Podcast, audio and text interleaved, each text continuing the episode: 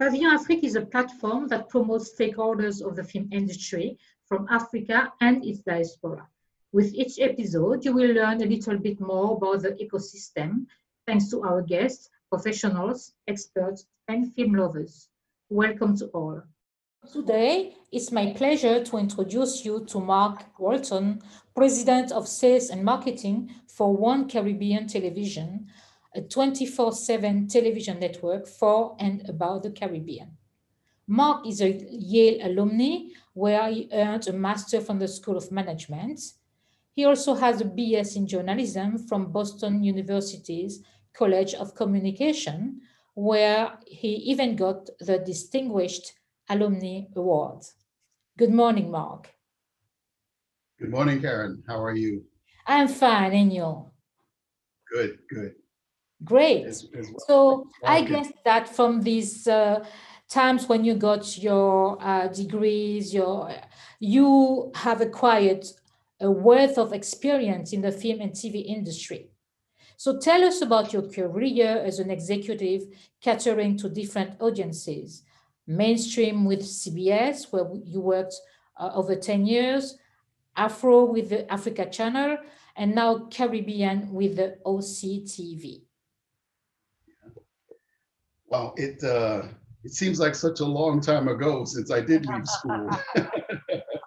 I am refreshing but, uh, but, your memory. but uh, we'll we'll try to we'll try to make it a short journey. Um, I guess I've always been um, I've always been on the business side of the industry. Uh, always just trying to figure out is if in whatever role I was in, if I could help a content creator of some type, either distribute their product or get it uh, financed through sponsorship or or just market it, you know, to the to the to the population. And my training at CBS was invaluable because it was really um, kind of classical training um, at network television, sales and marketing, and uh, you know, this is selling the 60 Minutes and the Dallases and and so on. But I, I really did learn a lot and gain an appreciation for for just what are the metrics and and just what some of the techniques were. And and one day I uh, uh, kind of surprised my wife and I said, well, you know, after over 10 years, I, I think I'm going to start my own company. And the, the idea was to start a international distribution company for programming. I had actually been, I guess I'm far away from the CBS now, so it doesn't matter. I'd actually been taking my vacation time and sneaking over to Cannes for the MIP and MIP TV conferences where they were buying and selling TV shows. And uh, and I really wanted to develop a way to bring programming from overseas into the US and then to take programming from the US and sell it overseas. I thought that was a that was a business that had not really been developed uh, you know, at that point in time. So the um, uh, the the culmination of those trips was that you know what I really just need to start this company, and the idea uh, became uh, uh, was shared with a with a partner, and we decided to launch Onyx um, Onyx Media Group. And unfortunately, the the economics of the economics of international distribution really didn't work out. I could sell a program today to someone overseas, but I not I might not be able to actually collect the money for for a while, just because uh, international transfer of money, etc. So that that was a it was a call for us to then think about how we could syndicate programming um, in uh, in the U.S. and then try to develop this international you know this international business along the way. And and I guess somewhere along working with my partner on Onyx, I, I fell into a group that was involved in film in the film industry. Uh, film had always been my love. Uh, I've always been a, an, an avid um, viewer and, and uh, aficionado of film. And I went to see this film, Daughters of the Dust, which was um, Julie Dash, who's uh, had won the best cinematography at Sundance, Sundance for this film. Incredible film. And we realized that she didn't really have a distribution and marketing team. So a bunch of people that actually were only friends of friends. We all got together and we decided to create a company to distribute film and to distribute, to help Julie distribute Daughters. And then we went on to actually distribute um, oh, about a dozen or so feature films from Africa, from the Caribbean, and um, and from filmmakers like from like, like Julie. And the the the concept was that uh, Hollywood did not have a lock on being able to distribute content that could appeal to to black audiences. That uh, there were independents out there creating a lot of content, and the content just didn't have the same level of marketing expertise behind getting it out to the to the audiences. So we would develop pre-internet a real grassroots way of getting the, the word out. Uh, Daughters was very successful. Uh, we were able to uh, have the film gross over a million dollars and spent almost nothing in marketing using a lot of grassroots techniques. Um, and we then went on, we went to FESPACO in, in Burkina Faso and, and found films there. We went to Image Caraïbe in, uh, in Martinique uh, uh, to find films from the Caribbean and, uh, and, and were successful at at, uh, at actually getting some of those out into the marketplace. And and I think the, the, the other two chapters that I'll talk about quickly, uh, I I would always go back to MIP and MIPCOM. It's now been almost 30 years that I've been traveling. Uh, and unfortunately, just uh, not a lot of people from the African diaspora that are there. So whenever you do see someone, you probably do just kind of raise your hand and say, hey, I'm here and be nice to meet you. And I met the gentleman, um, James Makawa, who is one of the co-founders of the Africa Channel uh, on La Croisette. And, uh, and one day he said, uh, I'm coming to the States and I'd love to sit down and talk to you about this TV channel that we were creating to demystify Africa for the world. So I kind of raised my hand and said, that sounds like a great idea. Why don't I um, see if I can join you in that? And I, and I, and I worked with, um, with the Africa Channel uh, on finding sponsors and then also in um, helping with distribution and with the overall marketing uh, of the channel here in the US. And then we also launched it in the UK. And I probably would, uh, you know, I, I, probably would say that uh, doing film distribution, the Africa Channel, you know, all those things were good, but they were always working with parts of the diaspora that I wasn't quite as familiar with. Um, I am actually first generation from the Caribbean, and um, my folks from Barbados and I met the, these gentlemen that had a TV network in the Caribbean.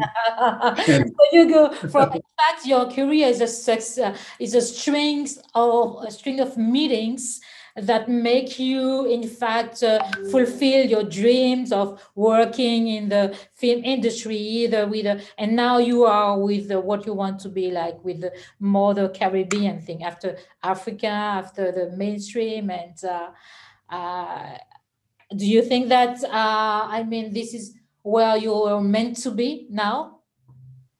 Well i, I believe this is bringing things full circle uh, working with this television network in trying to increase distribution in the caribbean and then bring it to um, other parts of the world you know here in the us of course and then uh, in canada we have distribution and also looking at europe. So it's a, it's it's somewhat completing completing the circle if you will. And and I see so much opportunity uh, to not only uh, help the Caribbean grow, but also to make those liaisons between the Caribbean and the rest of the, I'll call it the Black world, which has so many stories that need to be told. Okay. Do you do you market very differently uh, to these uh, different audiences? Yeah, that's a good question. Um, well, when I was mainstream CBS, it was all about the numbers. It's just how many bodies can you get to watch your TV show, uh, to watch your film, and uh, then you quantify that, uh, and an advertiser will pay you based on your ratings. And it's not necessarily the most foolproof way, but it's something that uh, it's a way that everybody buys into. When I left that environment and started doing things on my own in these markets selling black programming. Um, we we had the Onyx. We had New York Undercover, which was uh, which was a show that was on Fox originally with, um, uh, with a black and Latino lead. Uh, we acquired that show and then put it on television networks, uh, television stations around the country, but we didn't have big ratings. And then dealing with the Africa channel and now even one Caribbean, we don't have ratings. We don't have the, the kind of metrics that you can just take. So So you have to really sell on the concept of environment.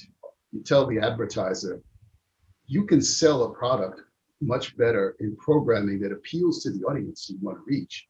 It's not really just about the numbers, it's about how people connect with you and your support of a program that they're really interested in and that they care about. And it, it, it kind of translates to hopefully a good feeling about your company. And we say the same thing to the distribution outlets. You want more viewers. Well, if you want more viewers that uh, are from the Africa uh, consumer market, well, then you need to have programming on that does that. So, so the, the sell is a bit, it is a bit different. The sell between the Caribbean and Africa has similarities and differences. Unfortunately, uh, uh, especially in America, most Americans really don't have a, a, deep understanding of Africa.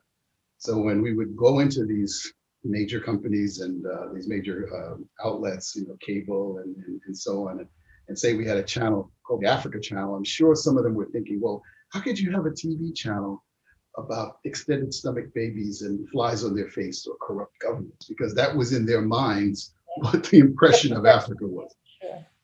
That was the perception. And we had to then just reorient their thinking. We had to break that down. We had to show them the beauty, the culture, the history, you know, the music, the food, the fashion. And once they saw that, they realized, oh, wow, there's not only a, a, an audience for um, among Africans, but maybe others in the US would, would like this. Selling the Caribbean, um, I don't necessarily have to do that because people have a pretty good view of the Caribbean. They think about the sea and the sun and the beach and maybe a pina colada. But uh, rarely do they think, again, about the cultural side, about the fact that all of these countries and territories have their countries. You know, they have the problems that any other country has, but they also have the things to bring to bear to, to make them functioning societies. And they have, they have their own industries that need to be discussed and uh, uh, and their own art and culture. So it's it's similar in that I have to pretty much deconstruct what people have in their minds about where these environments are and then reconstruct them in the sense that the same things that you think about when you're selling in a general market sense, you want to know the demographics. Well, listen to my demographics and let me explain to you why we have valuable audiences to sell. Okay. So you have to educate before selling. You have to educate uh, your client. Absolutely. Okay. Uh, let me revert to the what you said about the metrics. Um, is there a way? Did things change a little bit? And is there a way to have those metrics now? Well, I'm really encouraged by the fact that social media, for all its evils, also brings along some good. Uh, if you have a show and all of a sudden you now have these millions of followers, um, you know, on Facebook or, or, or on Twitter, then you're able to you're able to show in a way that may not have been classic metric uh, for for the way broadcast and cable and and um, and some of the traditional forms were were measuring themselves. But you know that you're engaging with someone. You know that you're engaging with with an audience. So I'm encouraged that um, that the digital world is going to give us um, more of an understanding of, uh, of how audiences are responding. But at the end of the day, the the biggest metric really is the fact that um, that audiences now are more in control than they were before. If I don't like the streaming service that I have and it doesn't have what I have on it, I just cut it off. Um, if uh, if I don't um, if I don't like the, the TV program that's on a particular network, I don't watch anymore because I have so many choices that uh, that I'm I'm now more in the I'm now more in the driver's seat than I was before. Uh, but what do why do you do you think there are so um, a few companies that does research about you know the statistics about the black audience either in the caribbean in the us or in africa. Because i find it extremely difficult to find you know uh, figures statistics. No I, I, I totally understand and um, I think, unfortunately, it gets back to one of the things I referenced earlier.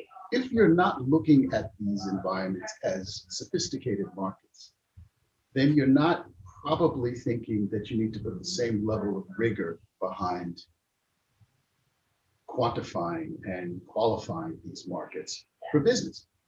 If you're, you know, if you're excusing away Africa as being a country and not realizing that there's 54, you know, thriving, you know, economies of different scales that are operating, or the same in the Caribbean, you know, there's 30 or 30 to 40 countries and territories that um, that are that are filled with people that are that are contributing to their societies. If you're not looking at it that way, then you might not put the, the right attention. Um, I I do try to support those people that do research. Uh, last month, uh, participated in a uh, in a webinar that was actually hosted by a research company, Horowitz, that's here in the U.S. that specializes in multicultural audiences. And they've done some primary research. They found that 66% uh, of uh, the people that they talked with uh, who were um, who were black wanted more diversity of programming. They wanted more stories that could be told um, beyond what they're normally getting now on mainstream television and uh, and in other, um, you know, I'll call them the targeted networks, the ones that are. So I, I recently did a, um, a webinar um, with a research company here in the U.S. Uh, called Horowitz, and they actually specialize in multicultural marketing and um, and giving information to companies, you know, the, the industry, the, the distribution side, as well as the advertisers. And they've done some primary research. They found that 66% of the audience that they that they sampled wanted more diversity of content. They wanted more stories. And that just means that what they're getting now on mainstream television and probably as well on the, the networks that are targeted to Black audiences just, just isn't sufficient. It's not telling the full story. And the census is actually, the US Census has data, um, which uh, a number of companies have mined. It's just don't think that a lot of people are going after it. They, you know, the last census um, in 2010 found that at least one in 10 um, so-called African Americans has a, uh, a route back to either the Caribbean or Africa. And that's first generation. That's one out of 10 one out of 10. So, you know, that's, uh, that is actually then amplified by the fact that the, when you count second and third generations connected to Africa, the Caribbean, it's one in five. So that means that 20% of the, you know, the 45 or million blacks just in the US have some connection to Africa and the Caribbean. That's, that's huge. Um, and these numbers, once you're able to distill them, I'm really anxious to see what comes out of the 2020 census, although our censuses probably all around the world have been um, a bit affected by the pandemic. But the, um, the numbers speak for themselves. So that means that if I'm a marketer, I've, I've got to now think about where's my next dollar coming from? And am I looking at this audience, this Black audience, let's say, uh, in a monolith?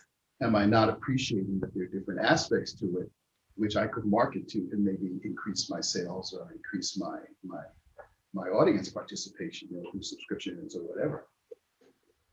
Are there are there some figures regarding uh, the status, the level of uh, of uh, maybe your studies or or um, for the um, people, first generation Africans or Jamaican or whatever? Do you have some figures about that?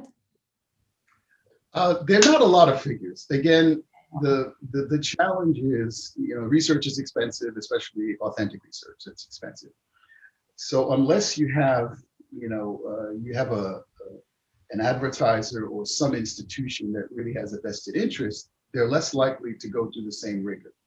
I look at the Hispanic audience here in the U.S. as uh, as is really the role model. Um, once mainstream America realized that there were people here, um, almost as many, or in, maybe in some cases more, uh, in some cities, uh, of Hispanic Latinx uh, roots, that had buying power, all of a sudden, we, we now have a very sophisticated way of looking at the Hispanic market. And guess what happened? Now you have the proliferation of networks, you have the proliferation of ad agencies, and those ad agencies and networks in turn then are able to generate enough revenue so they do their own primary research. So they've developed a very sophisticated way of proving the value and the, the worth of their market so they take that to the to the corporate uh, environment. It's been it, it's not happened in the same way for the black audience um, because the dollars just haven't flown uh, haven't um, haven't been uh, flowing that way to those companies that are exclusively trying to market to black audiences and i think the general market uh, mainstream doesn't see the imperative. They don't see the sense of urgency to put money behind you know, getting at some of those statistics we're talking about. Because when it comes to the, you know, I'll call them the foreign-born black audiences, they really just have never thought about it in that in that uh, that light to a large degree. Now there's some some industries, some companies like Western Union and MoneyGram, yeah. money transfer. They know the value of these markets. Mm they actually do do. And I always say they're probably smarter about who is here in this country and, and even in other countries than anybody because it's tied to the money. And, and, I'm, and I'm sure you're aware that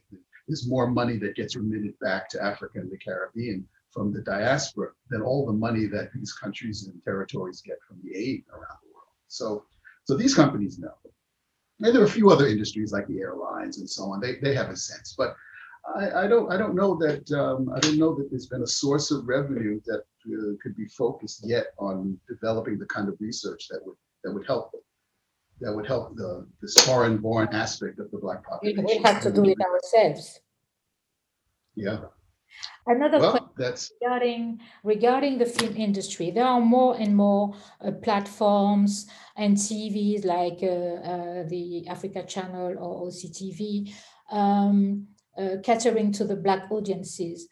Uh, what is their um, uh, did they are they doing better over the years in terms of audience? Are uh, really the black uh, uh is really the black audience going on these channels more and more? What is the trend? I I think that unfortunately the, the trend isn't where it should be the trend is is uh, is that we're seeing more and more of these platforms, but I don't see the ad dollars following, or I don't see the amount of marketing to generate subscriptions for these uh, services being there because the content isn't there. A lot of times you'll watch some of these new platforms and you'll see recycled content from years ago. So if I'm the audience, I'm saying to myself, do I really want to pay, you know, five, ten, fifteen dollars for content that I've already seen? Probably not. But there are a lot of African content that has never been, been seen because they are in the cupboards or wherever, even if it's old, nobody has seen them, maybe in festivals. Absolutely. So it, it really becomes a question of is it that the content doesn't exist or is it that the people that are actually programmed either don't know that it exists or just aren't in a position to to to try to to facilitate getting the rights and and so on. And, a lot of it has to do with communication you know um, i um, my, my wife is from senegal. I've been traveling the continent of africa you know for decades now traveling through the caribbean traveling through europe.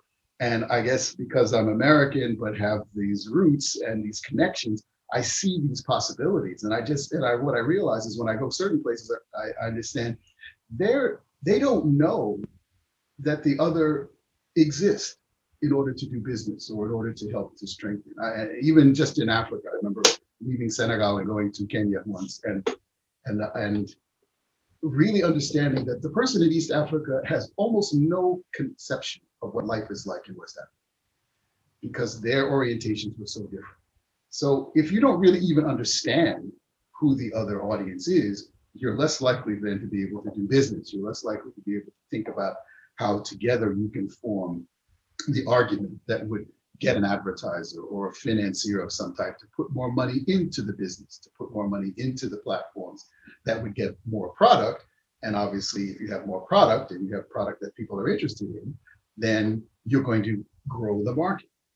And uh, it, it, I'm oversimplifying it, of course, but I think on some level it does break down to we have to know who each other is, realize the strength of the content and the quality of the content that's there, understand that audiences are still very underserved and very they're, they're looking for content all the time. I, you know, I, I I'm I'm one to say that um,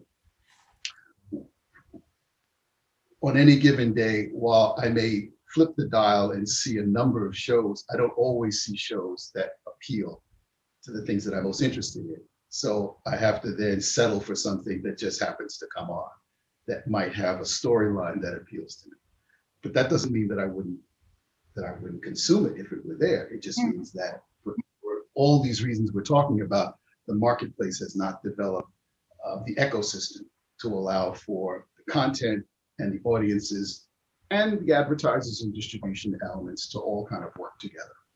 Okay, so uh, you think that the, the market is there, but uh, maybe there is not enough communication. So people will go to what exists already, and then the offer is maybe not adapted enough to uh, what the viewers will want to see. Precisely. Uh, you know that the the stories are there you know, the, the stories are there. And, um, you know, I, I'm, I, I always say, I've seen Batman too many times. I know the, I know the Queen story too many times, but I don't know the story of, of Nzinga, the, you know, the, the Queen in, uh, in, in Angola. I don't, I don't know the story of Anansi the Spider. I don't, I don't see those stories on the air um, enough so that they become a part of this cultural ecosystem that's now been facilitated by the fact that we have the digital platform.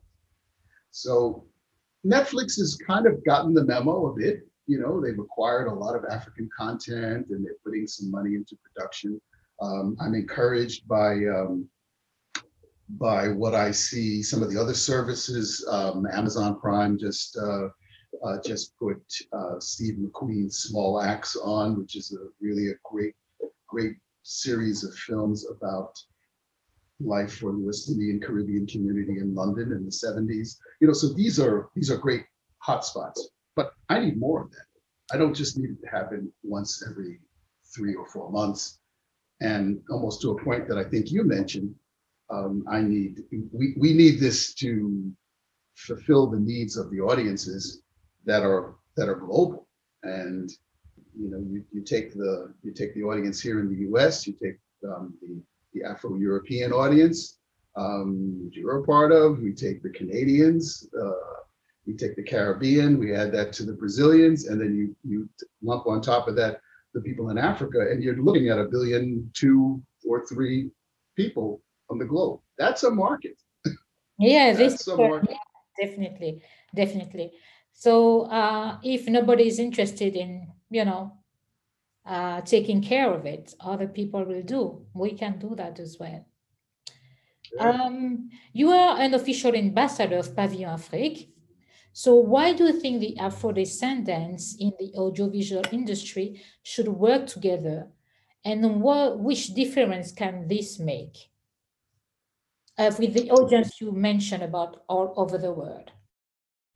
Well, I, I I'll, I'll, go back to the last point that I made, which is it's the size of the market, and it's the fact that I think what happens is uh, you may have this content creator that's living in an you know in, a, in an island nation in the Caribbean, and they're trying so hard to get their content exposed to the world. They're thinking, well, if I can just get my content on Netflix or, or one of the streaming services, that would be it but uh, I, I, dare say that's probably not the be all and end all. It's just one of the platforms that you should be, that content creators should be looking at. So I think that there's there is some strength in in numbers and in understanding that that experience that that content creator is going through in that island nation is not dissimilar from um, Eric Kabera in, uh, in Rwanda and what he's trying to do with his film industry there, or what's happening in Nigeria, or, you know, with Nollywood, or what's even happening, you know, here in, uh, in the US with independent um, producers and with some of the, uh, the entertainers that have kind of delved into the, into the, uh, into the fray of producing content. So there, what's attractive about Pavillon Afrique is the fact that everyone knows the Cancun Fest. There's nobody on the planet who doesn't realize that that's one of the preeminent places to, to showcase. So if we can uh, look to focus attention on that and say to content creators, this could be a place and a platform and an environment for us all to have a conversation about content that we're creating individually, but then content that we could create that actually uses the synergy of their experiences. And, and again, I'm, I'm encouraged by people that are already doing this. Um, there's a filmmaker um, based in Barbados of Jamaican roots who just did a film called Joseph, and it just won the AMA Awards from uh, that were that were in Rwanda. Uh, story of Jamaican going back to Ghana. You know, these these are stories that are interesting to anybody, specifically interesting to people in the in the black environment, but they transcend just the people that might have seen the story in Jamaica and Barbados, because now they're bringing in Ghana.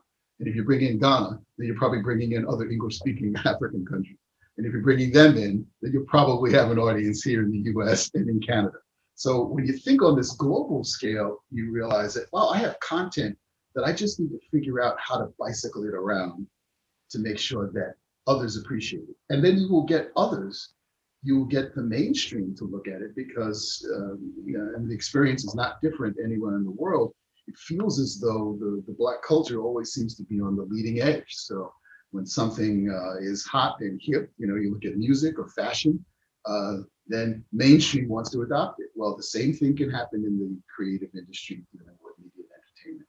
Um, and there's so many of these stories that that uh, that are out there that need to be uh, you know, exploited in a good way um, for the betterment of building the industries and then for the betterment of everybody because more interesting television just makes life more interesting, I think. So let's see what, what happens. You know, if uh, like music, we will, you know, the uh, film industry will go the, the same way and mainstream will just take it.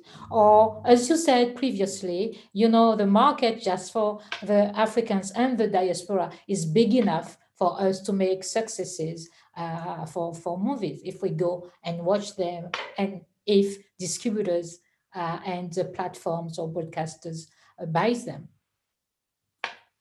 Well, and, and, and maybe the pandemic is is something that uh, when we look at we look at where the opportunity is to, to pull something positive out of all of this challenge and hardship that we've gone through. Um, because the truth be known, the ecosystem has changed. Um, I, I'm now looking at how Hollywood studios are bypassing theatrical distribution the way they, they did in the past, where everything had to revolve around being in theaters. You know, we're not going to be back to that for years, if ever. So the fact that you get the Disneys, uh, you know, the Warners and so on, looking at how do I stream this content and also maybe put it in the theaters or not, is changing the way that we're that we're consuming content. And it's it's it reminds me of how um, you know Reed Hastings changed our thought process um, based on our behavior when when he was able to get people to think I can stay home and wait for the DVD to come to my house, or now I can sit and stream because I really don't want to stand on a line at a theater, and I really don't want to stand on a line at a video store. But that was a behavioral change. And we're going through that right now. We have changed the behavior. Streaming is up. People now will look at uh, buying a big screen television or watching things on their phone or their tablet. So here is an uh, is a window of opportunity where it's almost that everybody's on the same playing field. You know, and I'm, I'm on Zoom calls every day where I realize I'm having meetings with people around the world where I couldn't have done that before just couldn't have had it. So the opportunity for us to talk to each other is there because of the, the platforms. And then the opportunity to actually distribute the content or to at least understand that this content is there to be consumed is there because all the traditional ways of doing things have broken down. There's really nothing that stops the independent content creator from doing deals with different streaming platforms, finding maybe some marketing money, and then just pushing out their content in the same way that a studio would, especially if you have now developed the communication that all those 1.3 billion people kind of know that well you know what there's a new film that's coming or there's a new there's a new story that's being written. Um, so it's it's uh, I'm, I'm looking at the glass as being half full um, i'm looking at uh, what I, I, I coined in three terms that that I, I feel has happened over this past year we took a pause because everything stopped for a minute and then we had to reflect on where things were. And I think now we need to reorient and we need to really think about not how do we get back to exactly the way things were, because I don't believe that's really going to happen, my own personal opinion. But how do we now take advantage of this little window of opportunity that we have where you can have a virtual festival and you and have people from all over the globe right there for you to discuss, discourse, and then actually do business in a way that you really probably wouldn't have been able to do it uh, before with the same level of seriousness. Actually, it's, it can be, it can seem far-fetched to say that the pandemic was an opportunity, but we have to think this way because I think, you know, uh, we are going to a new normal uh, and we have to be very creative in the uh, creative industry just to take advantage of the situation and go and be disruptors and, and be disruptors and, and in a positive way you know the disruption here is uh, getting people to understand that you could use your facebook account your social media to promote the content that you're creating to build a bigger audience that then would attract an advertiser that would have that money cycle back into you producing more you know, it's creating another ecosystem mm. that allow for the proliferation of more content. And I think that's really what it, it gets down to. And, but I'm, you know, I, I, continue to be an optimist. I continue to think that um, that I'm not the only one who's saying these kinds of things. At least I know there's two of us on the line here who are saying similar things. but uh, I listen. Now we have to act swiftly because now is the time. Tomorrow will be too late. Yes, that's true. That's where that's uh, carpe diem. Seize seize the time, seize the moment. I was uh, I was encouraged. I was watching 60 Minutes, the news show here on CBS, and I saw an interview with Viola Davis, the actress and um, and producer, and I realized that she had a production company, and I was, and that she's actually got a you know number of projects that she's working on, and one of the projects, sure enough, is a film about uh, an all-female army, of Amazon, and I'm saying, yes, that's the future where you have this confluence of people who have the ear of Hollywood or who have accomplishment, who have who are bringing an idea that's not just the traditional stereotypical storyline that we that we've kind of seen, you know, somewhat over and over again. And now what I'm hoping happens is that with with environments like like Pavillon Afrique, where we can have this conversation on a global basis, and then probably the missing piece here is to find the, the product marketers or the independent financiers who could invest in the content. That's how this that's how this will all really be ignited. But I'm again I'm I'm encouraged because there are people who are working very hard uh, at their craft and that there's stories that are there to be told and we just now have to pull all the ingredients together. So you know, I'm I'm not the creative person, but I'm always going to be the one that's going to say, you know, it's going to encourage the creative people to do what they do because there is there is a business to be made, there is a market to be developed, yeah. and, uh, and I'm so thankful to be able to have some time to talk to you about it. Okay, but we need you in the creative industry. They need you experts in marketing and in sales because it's an ecosystem. It's a value chain. If something is missing, nothing happens.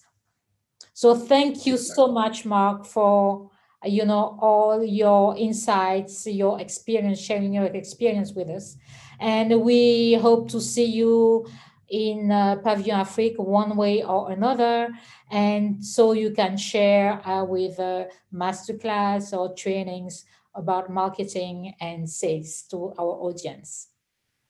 Absolutely. Thank you so much. Thank you so much, Mark. Subscribe and tune in next time.